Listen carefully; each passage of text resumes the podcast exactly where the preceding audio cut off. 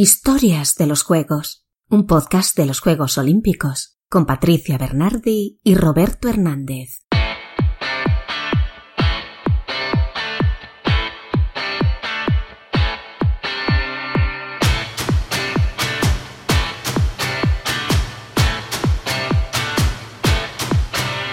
Hola, ¿qué tal? ¿Cómo estáis? Muy buenas y bienvenidos una semana más al podcast de historias de los juegos. Soy Roberto Hernández y estoy aquí con mi compañera Patricia Bernardi. Patricia, ¿qué tal? ¿Cómo estás? Hola Robert, hola a todos, pues fenomenal y encantada de estar aquí una semana más y con muchas ganas de hablar ya con nuestro protagonista de esta semana.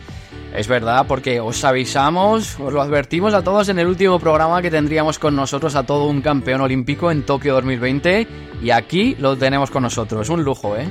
No nos podemos quejar de los invitados en este podcast porque en nuestro primer programa tuvimos a un campeón y medalla de plata también olímpico. En el segundo a otra subcampeona olímpica y en el tercero vamos a tener a otro campeón. Pues sí, desde luego que es todo un lujo. Y yo desde aquí quiero darle las gracias a todos los deportistas con los que estamos contactando desde Historias de los Juegos por su disponibilidad y por su cercanía, porque hasta ahora, de verdad, no nos hemos encontrado a ningún deportista que nos haya dicho que no a participar en, en nuestro podcast. Es verdad, es una suerte para nosotros y para todos los que nos escucháis porque estamos teniendo deportistas de mucho nivel contándonos cómo va su preparación y su camino hacia París 2024.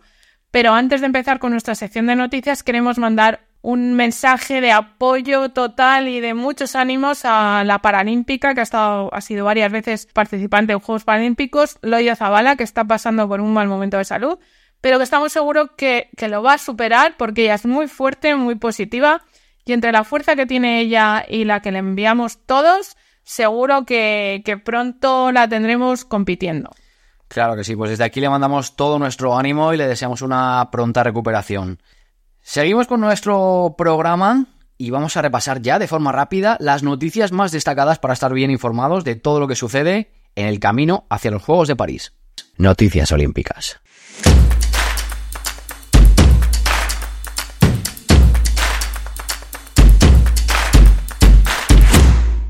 Y empezamos el repaso a la información olímpica con una noticia sobre el apoyo popular a París 2024. Baja el apoyo de los parisinos hacia sus Juegos Olímpicos. Si hace dos años el 22% de los encuestados entre los habitantes de la capital francesa eran reacios a la celebración de los Juegos, en la última encuesta realizada para el canal RTL se duplican esas cifras hasta llegar al 44% de los encuestados. Por contra, una noticia positiva. El 95% de las infraestructuras de París previstas para los Juegos ya están acabadas, tal y como expuesto el responsable de la región de Ile-de-France, donde se encuentra París, en una feria de turismo que ha tenido lugar en Londres. Y una noticia un tanto bizarra. Francia ha denunciado una campaña de descrédito hacia sus Juegos Olímpicos de París realizada por Azerbaiyán. Desde cuentas falsas y páginas web se incluían imágenes de revueltas en las calles francesas vinculándolas con los Juegos Olímpicos, con el fin de que estos se boicoteen. La razón parece ser la tensión diplomática creada entre los dos países a raíz del conflicto entre Armenia y Azerbaiyán. Y la última noticia de esta semana trae las últimas novedades a una información que ya contábamos en nuestro anterior programa. Ante las protestas por la construcción de la torre de jueces de la competición olímpica de surf en la subsede de Tahití por su posible impacto ecológico, se ha decidido construir una torre más pequeña y menos pesada en una zona con menos coral. Incluso se tiene la idea de trasladar el coral de esa zona a otra. Eh, se han barajado otras propuestas, pero al final ha habido que descartarlas. Colocar a los jueces en barcos o en la costa se vio imposible por falta de visibilidad y también se rechazó usar la torre de madera que se usa en pruebas internacionales porque incluso renovándola no cumpliría los estándares mínimos. Hasta aquí este breve pero destacado repaso a las noticias olímpicas y vamos ya con nuestro invitado de esta semana. La entrevista.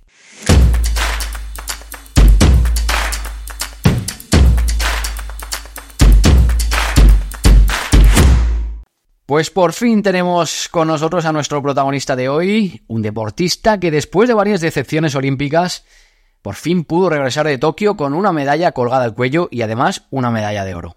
Y además es un deportista que ha estado en cuatro Juegos Olímpicos, está decidido a ir a por los quintos y es uno de los deportistas más simpáticos con los que yo me toco. Es todo un honor recibir en Historias de los Juegos al vigente campeón olímpico de foso mixto en tiro olímpico, Alberto Fernández. Alberto, muy buenas. Muy buenas, ¿qué tal? Patricia, Roberto, ¿cómo estáis? Muy bien, ¿tú qué tal? Pues mira, muy contento de que os acordéis de mí, de que me dejéis participar con vosotros y bueno, pues charlar aquí un ratito y echar unas risas. Pues nosotros eh, encantados de estar aquí charlando un ratillo contigo. Muy bien. Alberto, lo primero que te queremos preguntar, ¿cómo están las opciones de lograr plaza olímpica para París 2024? Todavía no has conseguido esa plaza, pero bueno, hay varias opciones todavía de conseguirla en el Campeonato de Europa, en pruebas de la Copa del Mundo, o bueno, a través también de, del ranking olímpico, que esta quizá es la opción más complicada, ¿no? Sí, mira, tenemos, la primera opción va a ser en Qatar, por lo visto es una Copa del Mundo que no va a haber premios, solamente van a poner tres plazas olímpicas en juego y solo pueden ir los 30 primeros del ranking que no tengan plaza, ¿vale? Del ranking mundial. Esa es la opción que a mí más me gusta porque son tres plazas y porque vamos 30 eh, personas, digamos, ¿no? 30 eh, tiradores. Siempre y cuando yo me clasifique entre los 30 primeros y tal, que bueno, pues a día de hoy, sí. Entonces, es la opción que a mí más me gusta y la, y la que yo voy a preparar con mucho mimo y con mucha dedicación. Luego tenemos el Campeonato de Europa en Nonato, que pone en una plaza que es más complicado porque, a ver, es uno de los campos de tiro del circuito más difíciles y porque donde va todo el mundo en el Campeonato de Europa a piñón. Y luego está la opción, lo que, lo que decías antes del, del ranking, que es muy difícil porque al final estar en, en los tres primeros del ranking eso, eso significa que, durante todas las competiciones del año has estado en un nivel muy, muy, muy alto y ahora mismo el nivel que hay de tiro es dificilísimo, o sea, está súper alto. La parte buena es que los competidores que ya tienen plaza no cuentan para lograr estas, estas, estas posiciones, ¿no? Ahora. Eso es, eso es. Entonces, eh, mucha gente, muchos tiradores dicen, joder, es que hay que coger el primer año a la plaza. Bueno, vamos a tranquilizarnos. Yo he ido a cuatro Juegos Olímpicos y quitando en dos, que le ha cogido, es el primer español en cogerla de todos los deportes, en los otros dos las he cogido en la, penúltima o última opción. no pasa nada. Es verdad que este ciclo está siendo muy complicado porque venimos de, de, Tokio y ha habido tres años de, de, ciclo, no ha habido cuatro por el tema del COVID. Y claro, ahí es donde está. Yo echo de menos ese pequeño descanso del primer año después de los juegos, descanso entre comillas, ¿no? De, de, de competir sin presión. Aquí ha habido hemos venido de Tokio y venga, a por la plaza, que ya hay plaza. Joder, mentalmente estamos derretidos. Alberto, ¿cómo estás ahora? Porque creo que ya has terminado la temporada a nivel competitivo. Hemos escuchado alguna vez decir que, no ha sido un buen año para ti este 2023, pero estás, tienes en la mira París 2024, ¿no? Sí, pues mira, este año, hago un poquito un resumen, este año eh, de salud para mí no ha sido bueno. He tenido dos situaciones un poquito complicadas. La primera competición que hubo del año internacional en Marruecos, tuve que abandonar, la primera vez en, 30 años que abandono una competición, no he abandonado nunca ni una competición de pueblo, ¿eh? o sea, increíble, por, me dieron unas migrañas fuertísimas antes de la competición, una vez allí intenté entrenar, intenté tirar y me fue imposible, o sea, no, no, no podía, y menos con un arma, ¿no? Entonces, bueno, pues empezó la temporada mal, y luego cuando mejor estaba, cuando más alto estaba de nivel, acababa de ganar la Copa de España, nos íbamos a Polonia a los Juegos Europeos, Iba con mucha expectativa porque había preparado esa competición con mucho mismo junto a los entrenadores. Y un día antes de marchar me dio una piedra al riñón, un cólico nefrítico. Estuve siete días ingresado en el hospital. El riñón dejó de funcionar. Eh, lo pasé fatal, fatal, fatal todo el día llorando, o sea, un dolor increíble. Y el problema es que como no puedes comer porque te que operar y tal, estás con sueros, perdí casi cinco kilos en una semana. Eso me hizo polvo porque la escopeta ya no me valía. O sea, la culata ya me valía, tuve que volver a hacer una culata, tuve que recuperarme, bueno, que he estado dos meses de la temporada haciendo pruebas, probando, y cuando ya he conseguido, he conseguido adaptar la escopeta a mí, conseguir centrarme otra vez, empiezo otra vez a tener el nivel alto, a ganar competiciones y se acaba la, la, temporada. Entonces, bueno, estoy tranquilo porque son, son muchos años de experiencia, sé lo que tengo que hacer para llegar a ese nivel. De hecho, ahora lo estoy haciendo, que es descansar mentalmente, que es el momento de descansar. Y, estoy tranquilo. O sea, yo ahora en diciembre empiezo y, el objetivo es estar en marzo, abril al 100%. Presidente, vamos a, repasar un poco tu, historia como tirador. ¿Por qué decidiste entrar a dedicarte al tiro? Bueno, pues mira, yo empecé en el tiro al plato con mi padre. Yo era un niño, mi padre era un, aficionado al tiro, ¿no? Iba por, entrenaba, iba a alguna tiradilla de pueblo, alguna tiradilla de la comunidad y tal. Iba con él y siempre estaba con que me dejara tirar, pero bueno, tirábamos muy poco, tirábamos una vez al mes, muy poquito y, tiraba bien. Por lo poquito que tiraba, tiraba bien. Y bueno, pues empezamos a hacer alguna tiradilla esta de pueblo, de las peñas y tal. Y como se me daba bien, pues mi padre dice, vamos a llevarte a un, un campeonato de estos de Castilla-La Mancha a ver, a ver qué tal. Y, lo llevé y lo gané Junior. De ahí ya pues te picas y te calientas y vas a, a Copas de España, tiradas nacionales, y sin entrenar tenía nivel, tenía casi el mismo nivel de, la gente que entrenaba. Entonces, pues empezamos a ir a más tiradas, ya empiezan a fijarse patrocinadores de cartuchos, de escopetas, tal, tal, tal, tal, te metes de lleno, llegas al equipo nacional de junior y ya pues pegas el salto a la, a la alta competición. Y eso fue lo que me hizo dedicarme al tiro, que nunca había, o sea, yo nunca había soñado con, con ser un tirador de élite. Yo soñaba con ir con mi padre a tirar al plato, que era algo que me gustaba y echarme unas risas con él. Y por eso empecé a tirar al plato. No, no, no, o sea, de verdad al corazón que nunca me veía como un tirador de élite. Nunca lo había soñado. Y, y, luego sí, cuando ya estaba en el equipo nacional, fue curioso. Estábamos en una, en una competición de Fox Universal, que es la otra modalidad que no es olímpica. Estaba con mi amigo Alejandro y tal, que siempre vamos juntos. Y ganó un componente del equipo nacional, ganó, ganó el campeonato del mundo en Granada. Nosotros íbamos de junior, pero ese hombre ganó, el equipo ganó en, en senior. Y nos preguntábamos los dos de, oh, ¿qué se tiene que sentir ganando un campeonato del mundo, ¿no? Y tal. Y pues más que pues qué ilusión, no. Pues al año que vi, al año siguiente yo fui senior y fui del equipo nacional de senior y fuimos a Chipre a campeonato del mundo y gané el campeonato del mundo, justo un año después. Y eso, eso, con, con, mi amigo lo hablaba, me dijo, joder, macho, lo estábamos hablando hace un año y ha ganado, que se siente tal, yo allí en mi nube. Y eso fue lo que me hizo decir, venga, voy a, voy a hacer un año aparte del trabajo, yo de aquella era chofer, aparte del trabajo un año, y voy a intentar eh, entrar en el equipo nacional olímpico y conseguir la plaza para, para Pekín. Y así fue. O sea, esa, esa, es mi historia por, por, lo que me dediqué al tiro. Y ya, pues bueno, ya enganchas que si becas a nivel internacional, Herado, la federación, tal, patrocinadores de tiro, te, te ayudan un poquito y bueno, haciendo tu camino. Ya tendrá el gusanillo de, de ganar y de competir. Sí. Y bueno, fuiste campeón mundial en 2010 y en 2018 y eso hizo que, que muchos dijeran que, puede que tú mismo, que ibas a ser uno de los favoritos para conseguir medalla en Juegos Olímpicos. Sin embargo, antes de Tokio no has conseguido ninguna medalla en tus previas eh, participaciones. ¿A qué se quizás a la presión de, ir de favorito? No, mira, es una cosa que he trabajado mucho porque siempre cuando fui a Pekín no iba como favorito, eran mis primeros juegos y era muy joven, pero iba tirando muy bien, me preparé mucho, iba tirando muy bien y es verdad que allí en Pekín la presión me pudo, o sea, siempre lo he dicho, que, que me puse súper nervioso, o sea, una cosa, lo veía todo como, no sé, como muy grande todo.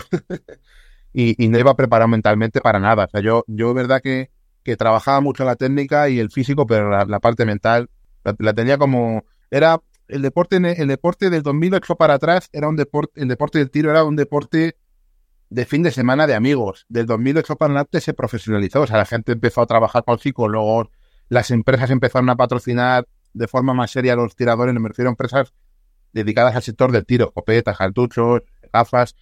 Entonces, eh, para Londres sí, para Londres fui como favorito y para Río también fui como favorito. O sea, porque estaba primero en el ranking mundial, había ganado mundiales, europeos, copas del mundo y estaba como primero. Pero llegaba a los Juegos Olímpicos y como que no funcionaba, que no... O sea, yo no me explicaba el por qué. Digo, si vengo de ganar un mundial, ¿por qué aquí vengo y encima tiro mal? No es que no, es que no gane, es que tiro mal. ¿Y qué pasa aquí? Y bueno, vine de Río y me acuerdo que mi, mujer, Bea, que también es tiradora y, compañera del equipo nacional, me dijo, aquí tenemos que hacer algo. O sea, te preparas físicamente, te preparas técnicamente, eres muy bueno y llegas a los juegos y no pareces un tirador mediocre, ¿no? Un tirador malo.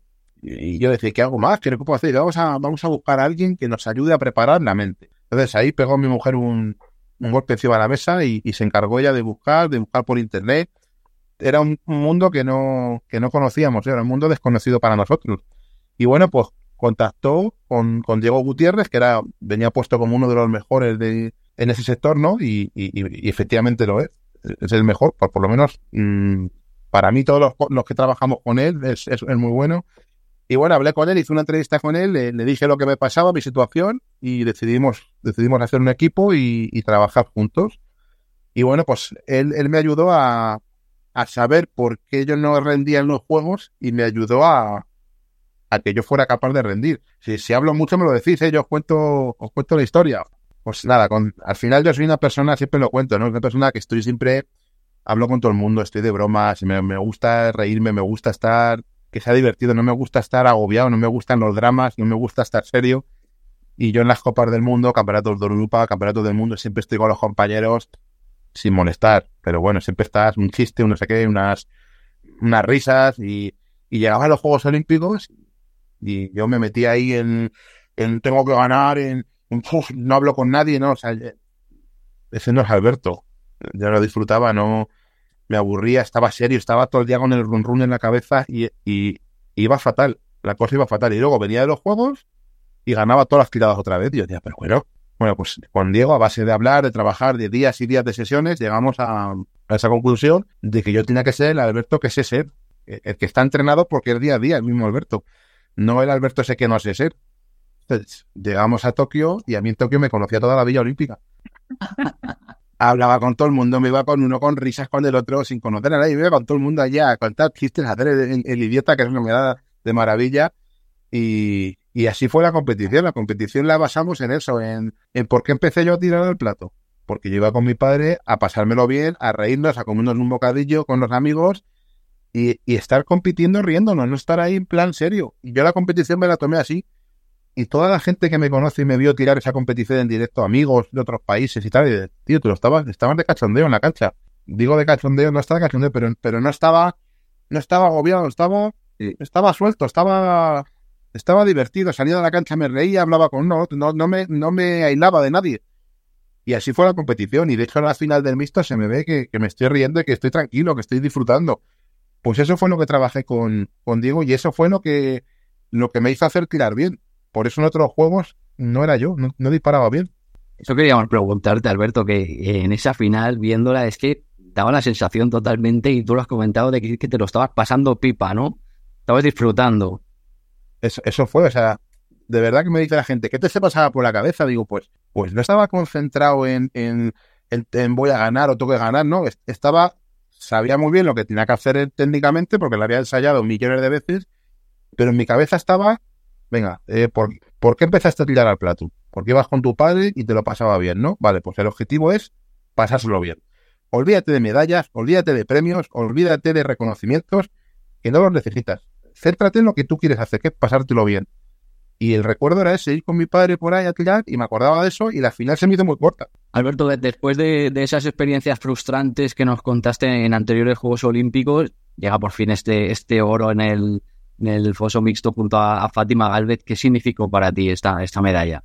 Pues significó como ese reconocimiento a toda la vida dedicándome a esto. O sea, yo dejé en su día, cuando era un chaval, pues dejé de ir con amigos, de, hacer otras actividades, no otras cosas, porque yo quería ser, cuando ya me dediqué a, a tirar, quería ser tirador y me dedicaba a entrenar y el fin de semana, oye, vamos a no sé dónde. yo me voy a la cama, que yo mañana tengo que ir a entrenar y a competir y tal. Y, y bueno, pues un reconocimiento a, toda esa trayectoria, a todo ese camino que hemos hecho de ganar desde tiradas de ferias a tiradas de Madrid o de Toledo, a Copas de España, mundiales, europeos, como que en, me faltaba eso, ¿no? La triple corona es europeo, mundial y Juegos Olímpicos. Y, y, bueno, pues hombre, no es que la necesitara, pero se la quería, la medalla. Y bueno, pues eso fue lo que, lo que significó para mí, ¿no? El, una trayectoria, un recorrido. Y esa final eh, que ganaste el oro junto a Fatima Galvez empezó un poco difícil porque empezó con unos errores de tu compañera, que ella misma ha confesado en alguna ocasión que, fue una final muy dura para ella. Y tú, sin embargo, comenzaste, eh, seguiste muy, muy frío, sin fallar. ¿Puede que tú fueras el que tiró el carro en esa final? ¿Tú eres de esa opinión? No, yo lo, veo desde otro punto de vista. Yo lo veo diferente. Eh, yo en esa final tenía muy claro antes de entrar dos cosas, ¿vale? Una, que yo no iba a fallar mucho y que íbamos a ganar. Eso lo, eso lo juro por lo que más quiera, que sabía que ganábamos, ¿vale? No me digas por qué, pero en mi cabeza solo había ganar. Y, y lo sabía, ¿eh? Y que no iba a fallar mucho porque es que si es que se me veía como estaba tirando y yo lo sabía, que es que con los ojos solo rompía. Eh, la gente puede, puede verlo como habéis dicho, que si yo tiré del carro, no. O sea, realmente Fátima empezó mal, ¿no? Empezó mal, bueno, pues por lo que fuera, X, llamémoslo X. Pero yo pienso, vale, Fátima empezó mal, hizo un 18 y ganamos. Y empezó mal, ¿vale? Si es otra persona y empieza mal, a lo mejor hace un 12. Gracias a que era ella y que es una de las mejores tiradas del mundo, ganamos esa final. O sea, no, no es que la ganáramos por mi 24, la ganamos por su 18. Porque fue capaz de meterse tres, los 13 los primeros, romper el cuarto, fallar el quinto o algo así, y fue capaz de ti, ti, ti, no abandonarse, no, no, no tirar la toalla y luchar, porque cada plato valía su peso en ojo. O sea, que yo lo veo desde ese punto de vista, de que gracias a que ella es una tiradora muy, muy potente, ganamos. Nos hundió. Muy buen análisis, la verdad. Alberto, fue una final de infarto en la que ganasteis 41-40. Yo recuerdo estar viéndola aquí en la cama porque además era muy pronto eh, en España y yo en la habitación estaba de los nervios.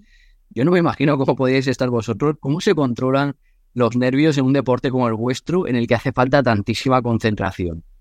Pues mira, yo si te soy sincero, en la final estaba pasándomelo muy bien, muy, muy bien.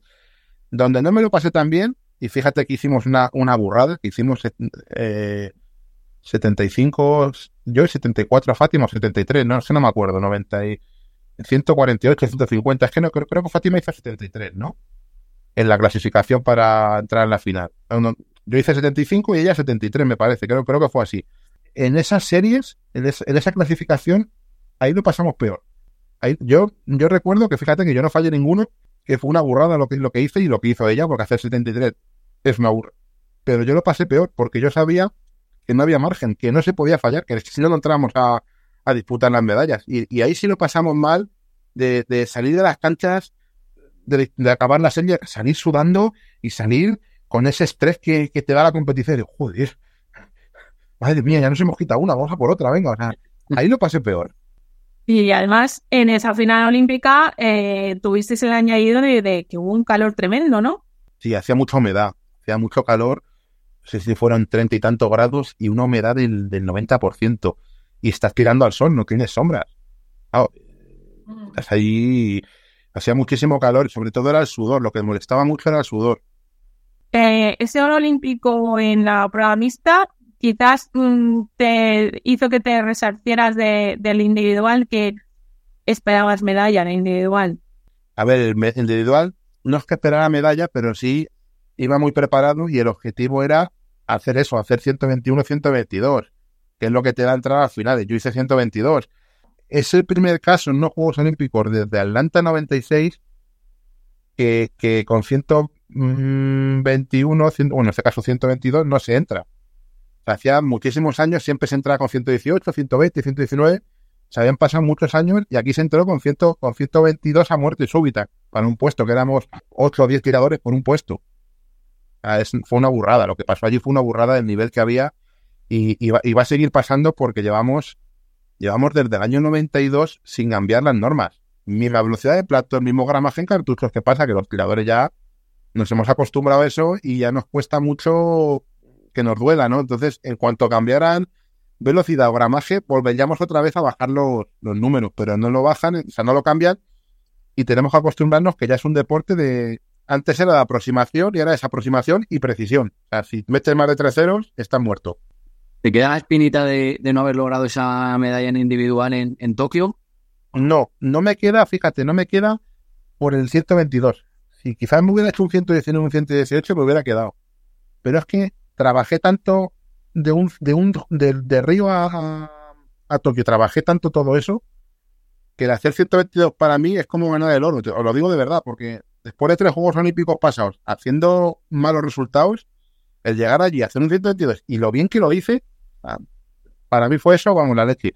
Por eso no me, no me pica tanto no haber hecho medalla. Bueno, probablemente el oro de mixtos también te ayuda a que no te pique precisamente esa prueba de mixto de Fátima y tú que ganasteis el oro ya no estará en París. Sois en parte víctimas de, de unos cambios de categorías eh, que, se producen en varios deportes, entre otros el vuestro. ¿Esto cómo os afecta? O sea, ¿Cómo os sienta que, hayan quitado, que ya no sea olímpica esa prueba?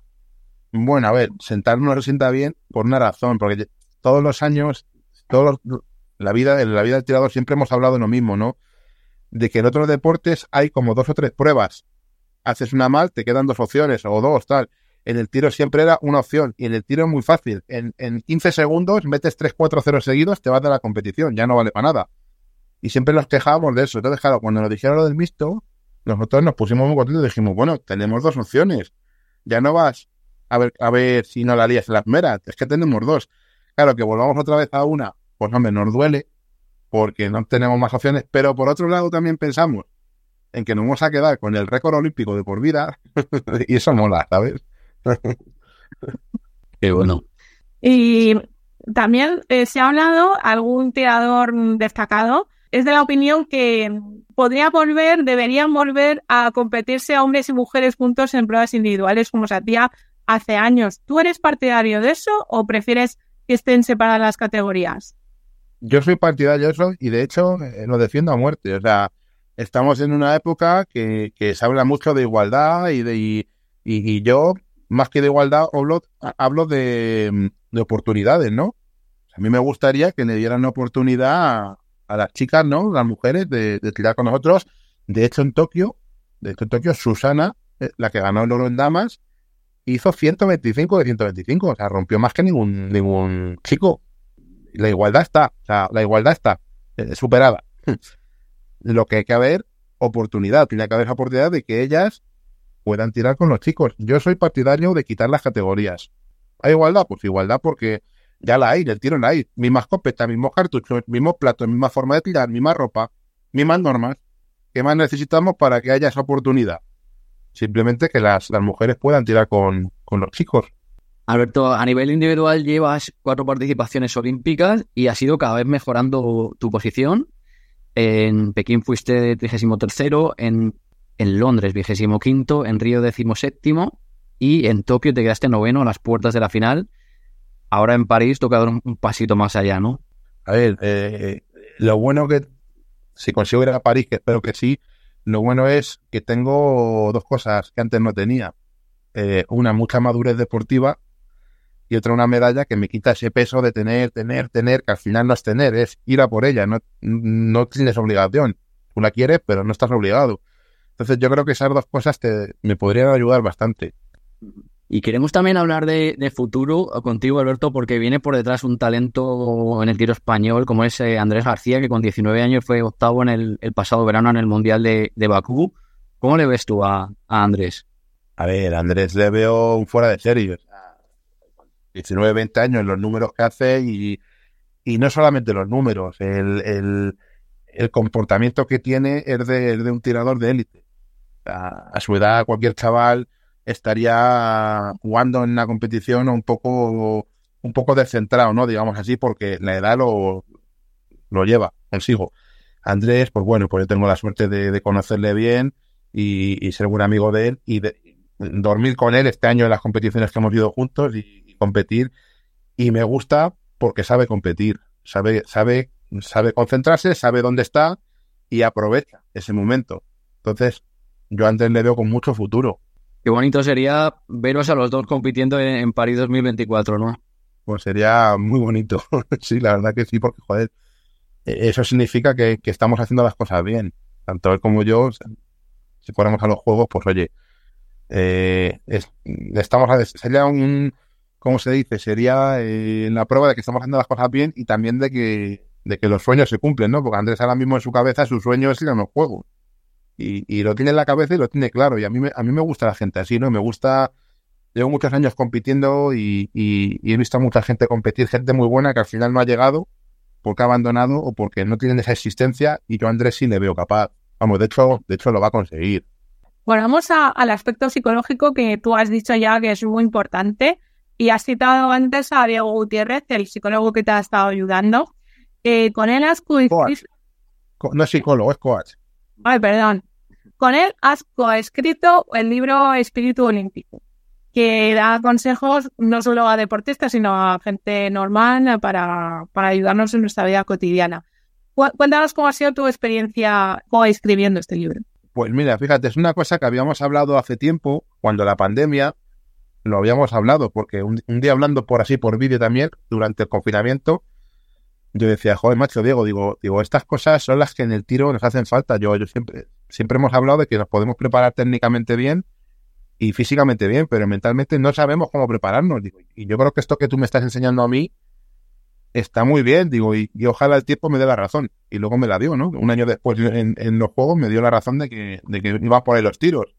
Entonces, pues le habíamos hablado en el confinamiento de que algún día teníamos que, hacer algo para, para, que la gente tuviera esa ayuda. Hay gente que a lo mejor no puede permitirse trabajar con un coat, ¿no? O, no tiene tiempo o economía.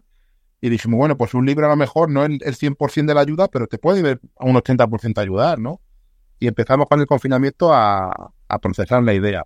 Y empezamos ya a hacer, pues eso, como capítulos, ¿no? Yo ya uno, tú haces otro y tal, pero no estaba forjado del todo. Y bueno, cuando ya vinimos de los, de los juegos, pues indudablemente mucha gente me preguntaba, igual que tú ahora me has preguntado lo de la psicología, el poder, el, la preparación mental, y ahí nos decidimos de decir, venga, tío, vamos a retomar el, proyecto del libro. Entonces Diego se puso con ello, se puso a escribir herramientas, ¿no? Que, que es lo que contamos en el libro. Y yo me puse a, redactar, él me pasaba un capítulo he escrito sobre esto, Alberto. Vale, pues yo ahora voy a hacer mi, mi anécdota con, con esa herramienta que tú en, su día me diste y voy a contar lo que a mí me sucedió con esa herramienta.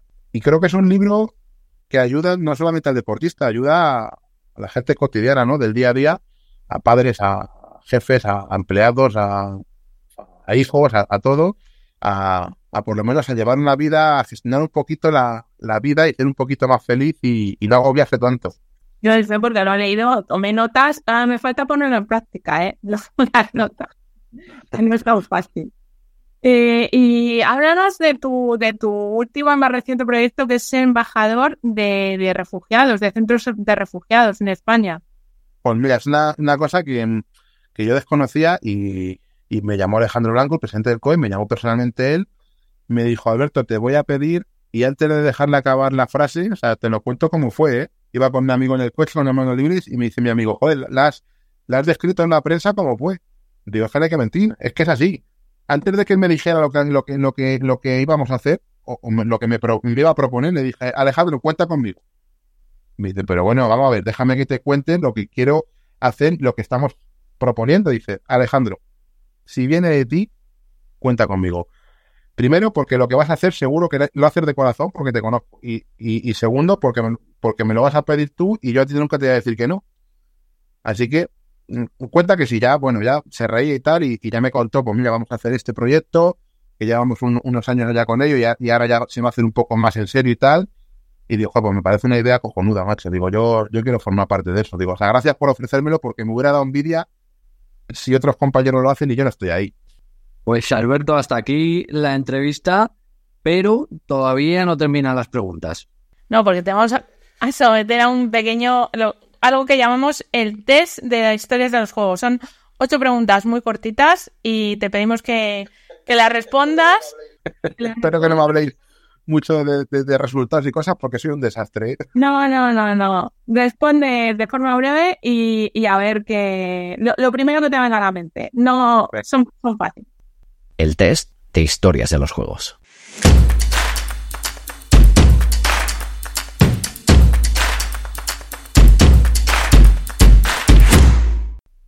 A ver, la primera. ¿Cuál es tu deportista olímpico favorito en la historia? Mm, qué buena esa, ¿eh? eh joder, tengo, tengo muchos, pero ya ahora mismo me quedo con Rafa Nadal. ¿Cuántas medallas va a lograr España en París 2024? 25. ¿Qué edición de los Juegos Olímpicos es tu preferida? Tokio. Tokio. ¿Con qué deportista de cualquier país te gustaría hacerte una foto en la Villa Olímpica en París 2024? De cualquier país.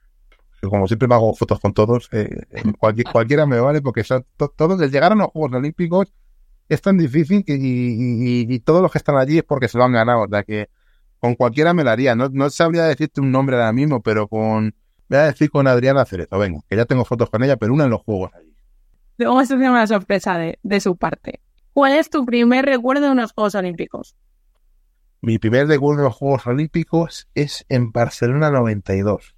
De estar viéndolos con mi padre en el salón de casa y me acuerdo que estábamos viendo algo de bicis, de ciclismo y quiero recordar algo de atletismo. No, no recuerdo los deportistas porque yo tenía 8 o 9 años, pero tengo recuerdos de esos Juegos Olímpicos. Aparte, luego fuimos a una excursión meses después y nos llevaron a ver toda la Villa Olímpica y todo. Y digo, oh, pues esto lo he visto yo por la tele. Ese es el primer recuerdo que tengo yo de los Juegos Olímpicos. Qué bueno. Si no te dedicaras profesionalmente al tiro, ¿a qué otro deporte olímpico te hubiera gustado dedicarte? ¿Deporte olímpico? Pues que hay tantos tan buenos. Por gustarme, por gustarme, claro, me gustaría, claro, eh, tenista o o futbolista, porque al final son deportes que, que, siguen mucho, ¿no? O baloncesto me gusta, pero no creo que, no creo que fuera capaz, o, no lo sé, porque nunca, nunca he probado, o sea, nunca he jugado realmente. Lo veo difícil, ¿eh? Lo veo muy difícil jugar a ser tenista o futbolista, o, lo veo muy difícil. Y tu deporte no ellos pensarán también lo mismo de, tu deporte, seguro. Seguro. Eh, antes citaste a Adriana hacer esto, precisamente esta pregunta te la va a hacer ella. Porque en cada programa a nuestro invitado le pedimos que haga una pregunta para el siguiente invitado del podcast. La semana pasada tuvimos aquí a Adriana Cerezo y ella te lanza esta pregunta. Escucha atento. Que cuente algún tipo de, anécdota interesante que, le haya pasado últimamente a alguna de las competiciones o con, algún compañero o cualquier cosa de eso. A ver, es que estamos en un año infantil, no podemos contar. Joder, ha habido muchas, muchas anécdotas, muchas, muchas. Bueno, puedo contar alguna bromilla que hemos hecho y tal así graciosa, ¿no? Y ya recuerdo, fuimos a un campeonato de Europa hace muchos años y, el entrenador que estaba de aquella, pues tenía, tenía lumbago y no podía, no podía cargar la maleta. Entonces nos encarga a los dos chavalillos, a los más jóvenes, va, subirme la maleta a la habitación. Y subimos la maleta a la habitación y la habitación era diminuta. Era una cama, entrabas al baño y era diminuta. Y pusimos allí las maletas y, joder, pues si no hay sitio para, para moverse. Pero es que para más Inri, en el pasillo había un, un sillón le metimos el sillón en la, en la habitación también. Entonces, tenías que saltar por encima de la cama para ir al baño. Que el, hombre sube tal, bajamos a cenar y dice, dice, pero, joder, se manda una habitación que no entro, que tengo que pasar de pie, que yo no puedo, no sé cuántos. Total, bajó a recepción el hombre allí a preguntar, mira, pasa esto, no, no, pues no, no hay habitación disponible, tiene usted que aguantarse. Claro, sin el sillón sí que pasaba bien al baño, pero con el sillón no pasaba. Bueno, pues esa fue la, la, primera broma que le hicimos durante el campeonato, que luego le hicimos otra que era, le poníamos todas las mañanas cuando bajaba a desayunar el cartel de, no hacer la habitación. Y todos los días subía al hombre y decía, otra vez que no me han hecho la habitación, porque le quitábamos el cartel antes de que llegara, ¿no? Como iba el hombre en el lumbago, todos los días bajaba de recepción y montaba el pollo, tío. Y, la recepción no le entendía porque estábamos en no sé qué país y no y todos los días un circo de puta madre porque el hombre pues ni tenía espacio para andar, ni tenía la habitación hecha y así estuvimos cuatro o cinco días hasta que ya un día nos vio riéndonos y, nos dio de capones a todos pues, por, con la broma que le hicimos. Pero bueno, se lo tomó muy bien el hombre y, fue una anécdota así graciosa, ¿no? Que, que podemos contar. Ahí se ve lo gracioso como el humor que tienes, que has mencionado antes. Mucho cuidado que hay que tener con vosotros en las competiciones. Y ahora te toca a ti hacer una pregunta a nuestro siguiente invitado. Venga, la tengo. ¿Cuándo vas a medir a mi campo de tiro a que te dé una clase de tiro a que pasemos una mañana de risas y diversión? Muy buena. Muy buena pregunta. Yo creo que le va a gustar a nuestro próximo invitado, seguro. Dame ver quién es. Te lo, te lo comunicamos, ¿eh? Si aceptas reto, te, te ponemos en contacto con, venga. Bueno, Alberto, pues muy bien, te hemos visto rápido y concentrado, como, como cuando estás en una competición de tiro, ¿eh? Bueno, bueno.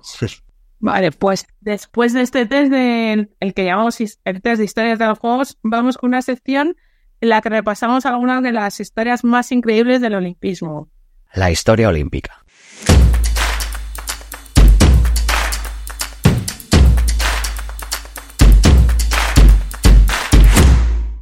Alberto, en cada programa contamos al deportista invitado una historia olímpica relacionada con su deporte.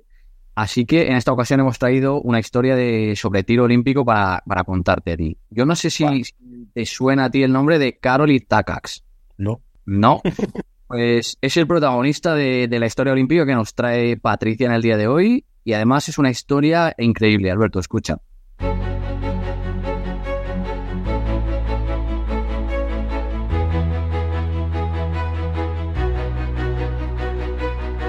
Karonita Katz es un, todo un personaje muy respetado y admirado en su país de origen, Hungría, pese a que nació en el lejano 1910. Y debería ser respetado eh, y, conocido fuera de sus fronteras, no solo por, por, cómo llegó a ser olímpico, sino por lo que hizo y que no, no está al alcance de muchas personas. Eh, Karonita Katz eh, se alistó al ejército siendo joven y allí fue donde aprendió a ser un gran tirador, un tirador de, clase mundial. Tanto es así que, su destreza eh, le habría permitido haber sido olímpico en los Juegos de Berlín del año 36, pero los reglamentos lo impidió, porque entonces para participar en, en, las competiciones de tiro había que ser militar de alto rango y él, aunque era militar, todavía era solamente sargento por aquel entonces. Así que adiós al sueño olímpico. Y adiós al sueño olímpico en las dos siguientes ediciones en las que ya se cambió el reglamento y podría haber participado, pero sencillamente eh, esas ediciones nunca existieron debido a la Segunda Guerra Mundial. Lo que ocurrió después fue que mm, este sueño olímpico que tuvo que tuvo Carolita Cas veía que se le alejaba cada vez más y más y, aún fue peor con los, el incidente que, que, padeció. Durante un entrenamiento militar, en la mano derecha, él era diestro, eh, una granada que estaba defectuosa eh, explosionó, con el resultado de que tuvo que amputársele esa mano. Imagínate, ya él daba por, por acabado ese sueño olímpico y además eh, cayó en una gran depresión, estuvo un largo tiempo hospitalizado y estando en el hospital de repente se le ocurrió una solución, entrenar con la otra mano, la mano contraria. El caso es que empezó a entrenar en secreto, no le dijo a nadie que estaba entrenando y él acudió a, a, a distintas competiciones internacionales y en, en, esas competiciones sus antiguos rivales y compañeros se acercaban a él para interesarse por su estado y lamentar la forma tan trágica en la que supuestamente había dado por terminada su carrera. Lo que no sabían es que Carolita casi iba a esas competiciones no como mero espectador, ni siquiera como mero competidor, sino que iba a ganarla. Y así lo hizo. No solo eso, sino que por fin pudo cumplir su sueño olímpico en los Juegos del año 48 en Londres, los primeros tras la Segunda Guerra Mundial. Ganó el oro. Lo hizo en la, en la prueba de 25 metros, pistola rápida, eh, y lo hizo claro con, con, la única mano que le quedaba, la mano contraria a su mano natural. Y no solo eso, sino que la siguiente cita olímpica de Helsinki 52 repitió oro olímpico. Así que entró en, en el Olimpo de, de, de, de, los deportistas, se convirtió en héroe olímpico y en héroe nacional y lo hizo gracias a su tesón y perseverancia. Pues Alberto, un, una historia impresionante para mí, por lo menos. No sé, no sé si a ti te lo parece tanto como a mí. La vida le tendía una mano, nunca mejor dicho. que ya no, ya no es el hecho de que perdiera una mano, porque al final, pues en el tiro con pistola lo puedes hacer con, con, con la otra, pero es la destreza que tienes con tu mano directora, sí. Tardan mucho tiempo en, en, hacerlo con otra mano, ¿eh? Eso es. Yo a veces he probado a hacer el tonto, de tirar con la izquierda y bueno. Eso es. Y ya que no solo ganara que fuera unos juegos y que ganara un oro, sino dos Juegos Olímpicos. La verdad que es, que es una historia tremenda. Un héroe. Una historia de superación, ¿no? Como, como muchos deportistas y grandes campeones. Y no, y ni siquiera tampoco campeones. Ya ser olímpico es, supone una historia de superación. Es un premio. Ser, ser olímpico es un premio que la gente, muchas personas no lo entienden, que el hecho de ir a unos juegos, aunque sea quedar en el último, eso es un premio, que mucha gente en su vida lo, lo desea y no lo va a conseguir. No sé si Alberto tú conoces algún tirador que haya tenido pues alguna lesión, algún accidente, algo así parecido a, a esta historia.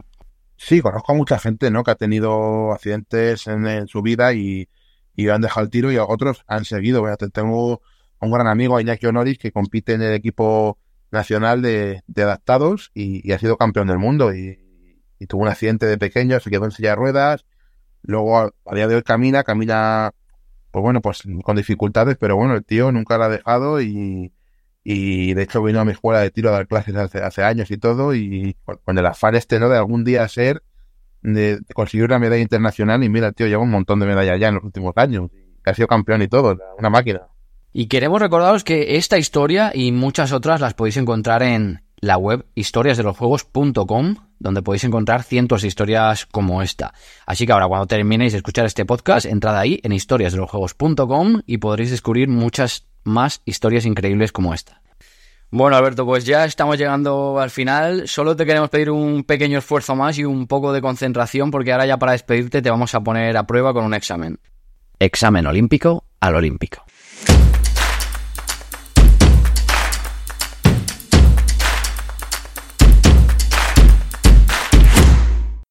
Un examen que ya han superado Marcus Cooper y Adriana Cerezo, nuestros anteriores invitados. Ellos tuvieron tres aciertos de cinco y si le superas, puedes ganar, el, el que más aciertos tenga al final, pues tendrá un obsequio, un obsequio en nuestra parte. Vale, a ver qué tal, porque yo suspendo hasta los exámenes de la verdad que... Venga, vamos allá, Alberto. ¿Estás nervioso? No, Venga, pues no, no estoy nervioso. Empezamos con una pregunta eh, olímpica sobre tu deporte. Yo creo que vas a saberla. Es sobre la tiradora María Quintanal. Ella ganó la plata olímpica, pero ¿en qué Juegos Olímpicos consiguió esa medalla? En Atenas 2004. Correcto, muy bien. Además, supongo que tú sabes la historia de, con más detalle de María Quintana, que tenía un problema físico, que era un ojo, lo que llamamos popularmente ojo vago, o astigmatismo hipertrópico, si no me equivoco, hasta un 90% de visión en su ojo izquierdo. Y además que en esa, en, en esa final olímpica, la estadounidense Willie Cooper era ciega de un ojo, o sea que fue muy- doblemente meritorio. Madre mía. Joder. Segunda pregunta. La segunda pregunta, sobre sedes olímpicas. Eh, Ya que tu primer recuerdo es de Barcelona 92, ¿tú recuerdas qué famoso diseñador español creó la mascota de los Juegos Kobe? Ay, sí, ¿Catalán? sí, sí, sí. Joder, no me sale el nombre. Sí, sí, sí, sí, sí. Lo sabes seguro. Sí, lo sé, pero no me entra en la cabeza. Si es que soy un desastre. Si es que no. ¿Cómo se llamaba? Ah. Mariscal, Mariscal. Mariscal, correcto. Ah, has Joder, macho, pero bueno, tenías ahí. que iban a poner los tiros. Venga, Alberto, vamos con una pregunta sobre deportistas españoles. Los dos deportistas españoles más laureados de la historia de los Juegos Olímpicos son dos piragüistas, David Cali y Saúl Cravioto. ¿Cuántas medallas han logrado cada uno? Voy a meter la pata, pero creo que esta a lo mejor me quedo corto. No sé si David Cal 6 y Cravioto 7. Mm, no, fueron cinco cada uno. Ah, 5. Pues fíjate, pensé que eran 6 y 7. Ojalá, ojalá te estarán gratos si se enteran. Pues la siguiente pregunta es sobre Juegos Olímpicos en general. El presidente, el actual presidente del Comité Olímpico Internacional, Thomas Bach, fue olímpico y además campeón olímpico. ¿En qué deporte? Hace varias ediciones, obviamente. Ahí me pillas. En gimnasia rítmica. Ahí me pillas. sobre todo porque lo- en esgrima. No lo sabía. Ese sí que no, lo- no lo sabía. Tengo que, tengo que estudiar más. Venga, vamos con la última pregunta. Esta es un poquito complicada. Ya, Bueno. ya, ya. Medallas- ¿Cuántas medallas olímpicas tiene Michael Phelps, el deportista con más medallas en unos Juegos Olímpicos de verano? Es que no, no lo sé, mucho. Es una pregunta trampa. Es que no lo sé porque... pues, pues, dame una pista. Eh, son más de 20. Más de 20 medallas olímpicas tiene Phelps.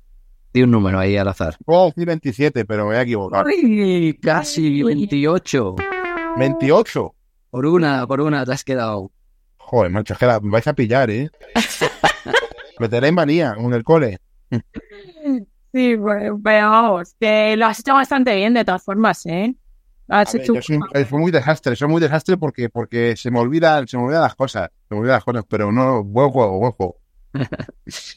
Bueno, Alberto, pues ya sí te despedimos. Eh, muchísimas gracias por haber estado aquí con nosotros en Historias de los Juegos. Ha sido un auténtico placer contar con un campeón olímpico aquí hoy con nosotros en este podcast y queremos desearte muchísima suerte en esa clasificación olímpica. Ojalá, esperamos de todo corazón que puedas estar en, en París 2024. Bien, pues nada, gracias a vosotros por contar conmigo y acordaros.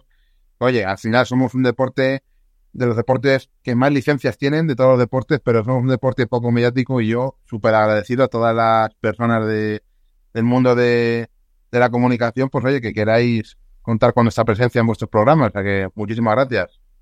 Gracias a ti y muchas, muchísima suerte para París y que vuelvas con alguna medalla que te mereces de por fin ganar alguna medalla individual. Venga, ese cuando vengamos hacemos otro programa con la medalla. Exacto. Te tomamos la palabra, Alberto. Pues muchas gracias, ¿eh? Nada, a vosotros. Hasta pronto. pronto. Adiós. Pues despedimos a Alberto Fernández que nos ha acompañado hoy y nos ha contado cosas muy interesantes. Y oye, qué chico más majo, ¿verdad, Patricia? Sí, Totalmente. Ya lo decíamos y no nos equivocamos, que es uno de los deportistas españoles más simpáticos. Pues sí, es verdad. Y después de decir adiós a nuestro invitado de esta semana, vamos ya con nuestra sección, que por lo que nos habéis transmitido a través de la encuesta que hemos lanzado en nuestro podcast, es vuestra sección favorita. Curiosidades de los juegos.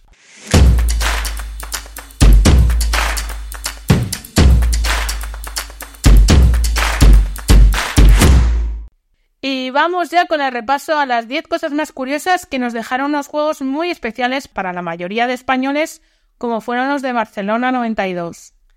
Y que además nuestro invitado de esta semana, Alberto Fernández, nos ha contado que sus primeros recuerdos olímpicos son de esta edición.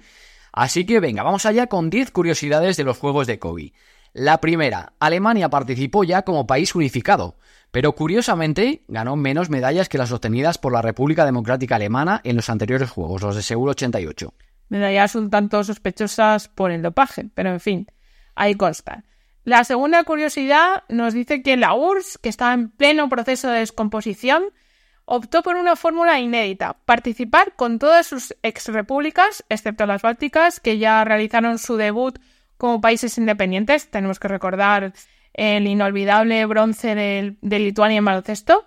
Pues estas exrepúblicas soviéticas se unieron bajo la denominación de equipo unificado y acabó siendo el primer país del medallero. Otra curiosidad, el himno Barcelona, cantado por Montserrat Caballé y Freddie Mercury, se compuso en 1988 llegando al número 8 en las listas británicas. Ese mismo año ambos lo cantaron en un concierto al aire libre en Barcelona, y solo años más tarde el Comité Olímpico Español lo eligió para los Juegos de la Ciudad Condal. Como el cantante de Queen ya había fallecido en 1991, no pudo representarlo por desgracia en la ceremonia de inauguración de los Juegos. Sergei Pupka, que en esa época batía un récord mundial tras otro, podría fácilmente haberse convertido en el rey de los Juegos. Lejos de eso, nunca llegó ni siquiera a rozar una medalla, puesto que fue eliminado quedando en blanco al no sobrepasar ninguna altura. Esta fue sin duda una de las grandes sorpresas de estos Juegos de Barcelona 92. Y vamos con una curiosidad para muchos conocida, pero que seguro que hay algunos que no lo sabían. El público alabó la ingeniosidad del encendido del pebetero realizado con una flecha incendiada a cargo del arquero paralímpico Antonio Rebollo. Sin embargo, solo más tarde se supo que la flecha no realizó el encendido, sino que pasó de largo, siendo encendido automáticamente por otros medios. Yo recuerdo que ese día estaba en Moscú y todos los rusos que me encontré al enterarse que era española me dijeron, hemos visto la inauguración y es alucinante cómo se encendió el pebetero. Les dejó impactadísimo. Pero seguimos con más curiosidades. La antorcha realizó un relevo a la medida del entonces presidente del COI, Juan Antonio Samaranch, entre las localidades de San Sadurní de Noya y Villafranca del Penedés. Todos los relevistas eran familiares o amigos del presidente, siendo uno de ellos el mismo. Este hecho se silenció al gran público. El abanderado español fue el hoy rey Felipe VI, entonces príncipe de Asturias, y todos recordamos las lágrimas de emoción de su hermana, la infanta Elena, al verle desfilar en esa ceremonia de inauguración. Unas imágenes que han quedado para siempre. Y un hecho bastante curioso, que es que Sudáfrica regresó a los Juegos Olímpicos tras 36 años de ausencia y al frente de su delegación estuvo ni más ni menos que Nelson Mandela. Y vamos con una curiosidad que es mi favorita de esta edición. El que quizá fue el momento más emotivo de todos estos Juegos de Barcelona fue el gesto del británico Derek Redmond, gran favorito en la prueba de los 400 metros. En las semifinales se lesionó en plena carrera cayendo al tartán. Pese a ello, se levantó y quiso acabar la carrera, eso sí, en pésimas condiciones. En esa su padre saltó todas las barreras de seguridad, Bajó al tartán, lo cogió y lo ayudó a entrar en la línea de meta ante el estruendoso aplauso del público que llenaba ese estadio de Montjuic. Mira, solo de oírlo se me pone la carne de gallina recordando esas imágenes. Y otra última curiosidad es que una mujer ganó en una final en la que todos los participantes, excepto ella, eran hombres. El logro lo realizó la china San Sang y fue en la prueba de tiro en la categoría skip, porque por entonces todavía podían competir juntos hombres y mujeres. Pero es que ella no solo ganó, sino que lo hizo a lo grande. 373 aciertos sobre 375. Récord olímpico y mundial. Este igualado. Y ya está aquí este tercer programa del podcast de historias de los juegos. Esperamos que lo hayáis disfrutado y que os haya servido para aprender algunas cositas nuevas sobre Juegos Olímpicos. A mí por lo pronto me ha ayudado a conocer muchas cosas sobre el tiro olímpico, que es un deporte del que no controlo demasiado. Pues sí, cosas muy interesantes que nos ha contado Alberto Fernández y cosas también muy interesantes que nos va a contar nuestro próximo invitado, que ya tenemos confirmado, pero que todavía nos vamos a decir quién es. Aunque ya os podemos adelantar que es un deportista que a nosotros dos nos dio una clase magistral de su deporte, Así que ahí queda. Y que va a tener la suerte, además de ser invitado a una sesión de tiro en el campo de, Alberto Fernández. Así que haced vuestras ginielas de ver quién puede ser este invitado que tendremos en nuestro próximo programa. Pues sí, ahí queda. Es un deportista también simpático como Alberto y muy amable. Pues esto ha sido todo por hoy en Historias de los Juegos. Os esperamos dentro de dos semanas con un nuevo programa. Muchas gracias por estar ahí y esperamos que lo hayáis disfrutado. Hasta pronto. Hasta pronto. Historias de los Juegos.